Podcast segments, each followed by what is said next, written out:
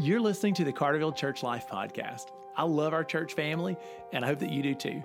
Our goal is that the episodes of this podcast would keep us connected and focused while we're scattered for our week on missions together. I hope that you're blessed by what you hear today. Hey, welcome back to the podcast. Thanks a lot for tuning in today. I hope that this episode is encouraging to you. Today, we're going to share um, a devotion that encourages what we're pushing the whole church to walk through together. So, those of you who were able to be in worship with us as we gathered yesterday on the first day of the week, celebrating the resurrection of Jesus, uh, if you were there with us, we were talking about a new campaign that we're excited about. This is something that's much bigger than Carterville. This is something that is all across our Southern Baptist Convention, our entire denomination has been encouraged to be a part of a campaign called Who's Your One? And I am eagerly endorsing it. I'm very excited about being part of Who's Your One, and I just want to kick the campaign off uh, with today's podcast to give you some, I guess, some background for it. So the big idea for Who's Your One is that one of the functions of the church is to continue to carry out the ministry of Jesus, to to seek and to save the lost, to find lost sheep and help them be reconnected to their heavenly Father, the Good Shepherd. But to be honest with you, um, over time, I think in pockets of the church, and especially down in the South where, where we live and carry out our ministry, we've sort of lost the skills and the compassion that's been needed to be able to effectively reach the lost. And the result is uh, that we see salvations in our church, but most of those salvations are from inside the church. Most of the salvations that we see and celebrate with baptism are coming from the baptisms of our children, which is really great. Uh, and sometimes, even from our children, we're able to see them reach their friends.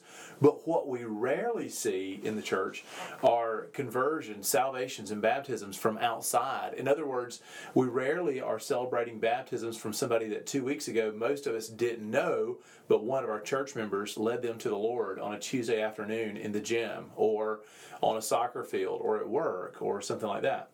So we know that we're supposed to carry out the ministry of Jesus, but we are sort of find ourselves in a place in history where generally the church in the South, we're not great at it. And as a church, we look up and say, wow, I feel that and I want to do better, but I'm a little intimidated. And to be honest, it's kind of hard. So the Who's Your One campaign is an opportunity for all of us to look to the Lord and ask the Holy Spirit for guidance and help. Here's the commitment super simple. Who's your one?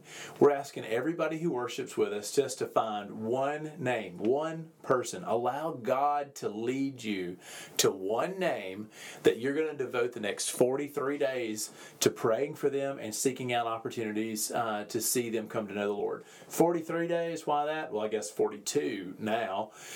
Simple, because in 42 days from now, that's 43 from when we launched yesterday. We're going to celebrate Easter, the resurrection of Jesus. And we just thought that was an awesome way for us to observe this sacred time in the Christian calendar. Is, uh, you know, some people practice Lent. I have practiced Lent. Many of you have given up something for 40 days um, until Easter. But one of the things that, that we could do that I think is really cool is what if instead of giving up one of your vices, you actually ask God to teach you to do this thing that is so fundamental to church that you would, you and I would learn to reach the lost, and that we would devote these this season leading up to Easter uh, to trying to see one of His children saved. So here's the campaign. Very simply, just ask. We're asking everybody to pray and seek the Lord and allow the Lord to give them one name, and then devote this time period to praying for that person, to caring really well for that person, to opening doors and have share hospitality with that person, so that you might open doors for the gospel's sake to encourage them closer to the Lord. The ultimate goal is that you'd be asking the Lord for the opportunity to share Christ with them. Who knows, maybe our Easter services will be filled with brothers and sisters who we've loved well and are praying for. Maybe God will shape our hearts, but that's what Who's Your One is all about. Okay, well, that's a long intro, but the passage that I want to share for our devotion today is the Great Commission. I couldn't think of a better place to start for the church as we launch into this Who's Your One campaign than to study the Great Commission. And so I want everybody to kind of walk with me through this very familiar text. The Great Commission is found in Matthew chapter 28, verse 18 to 20. We've nicknamed it the Great Commission because these are Jesus' clear and final words in Matthew's gospel to the church. In other words, he commissions the church for our sacred duty. This is what the church will do. This is our actual job from Jesus until he returns. There's lots of ways to do this job.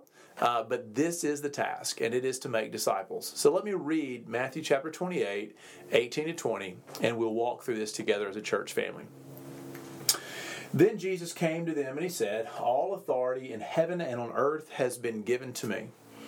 Therefore, go and make disciples of all nations, baptizing them in the name of the Father and of the Son and the Holy Spirit, and teaching them to obey everything I have commanded you. And surely I am with you always to the very end of the age. Church family, I want to walk you through uh, that passage of Scripture in just a couple of steps. I really encourage you to take this one to heart, memorize this passage, uh, study it with your family tonight when you gather for devotions. If you're a single person, sit down and read it over lunchtime. Like, let's focus on this text because it's important. Okay, so one of the first thing I want to show you is that the beginning and the end of the Great Commission forms kind of a bracket around the command. Jesus is telling us first that all authority in heaven and on earth has been given to him. And last, he's telling us that he is with us always, even to the very end of the age. So in the middle, we have our job, make disciples. But the bookends are where we get our strength and our power from. Jesus has all the authority that is necessary to make disciples of all the nations. He has the authority and the power and the ability. We're really just joining him in his work. And not only does he have all the authority necessary to see the nations become disciples, and all the authority necessary to tell us to prioritize disciple making in our lives, but he is with us always while we're carrying the task out. So today, as you walk into your mission field, if you're willing to try to make disciples, and that's the first step of who's your one, that you're finding somebody that the Lord may allow you to disciple. If you're willing to make disciples, know, first of all, that you are operating in the authority of God Almighty through Jesus Christ. Second, know that Jesus is with you. You are not alone. The core of the Great Commission is this command. The actual driving force is this command to make disciples. We do that as we go, you know there's a in greek that go is a participle. In other words while you're going or as you're going throughout your day throughout the pine belt and everything you're doing you have one primary focus and that is that we would make disciples. So the target is that we make disciples. Well what what on earth is a disciple?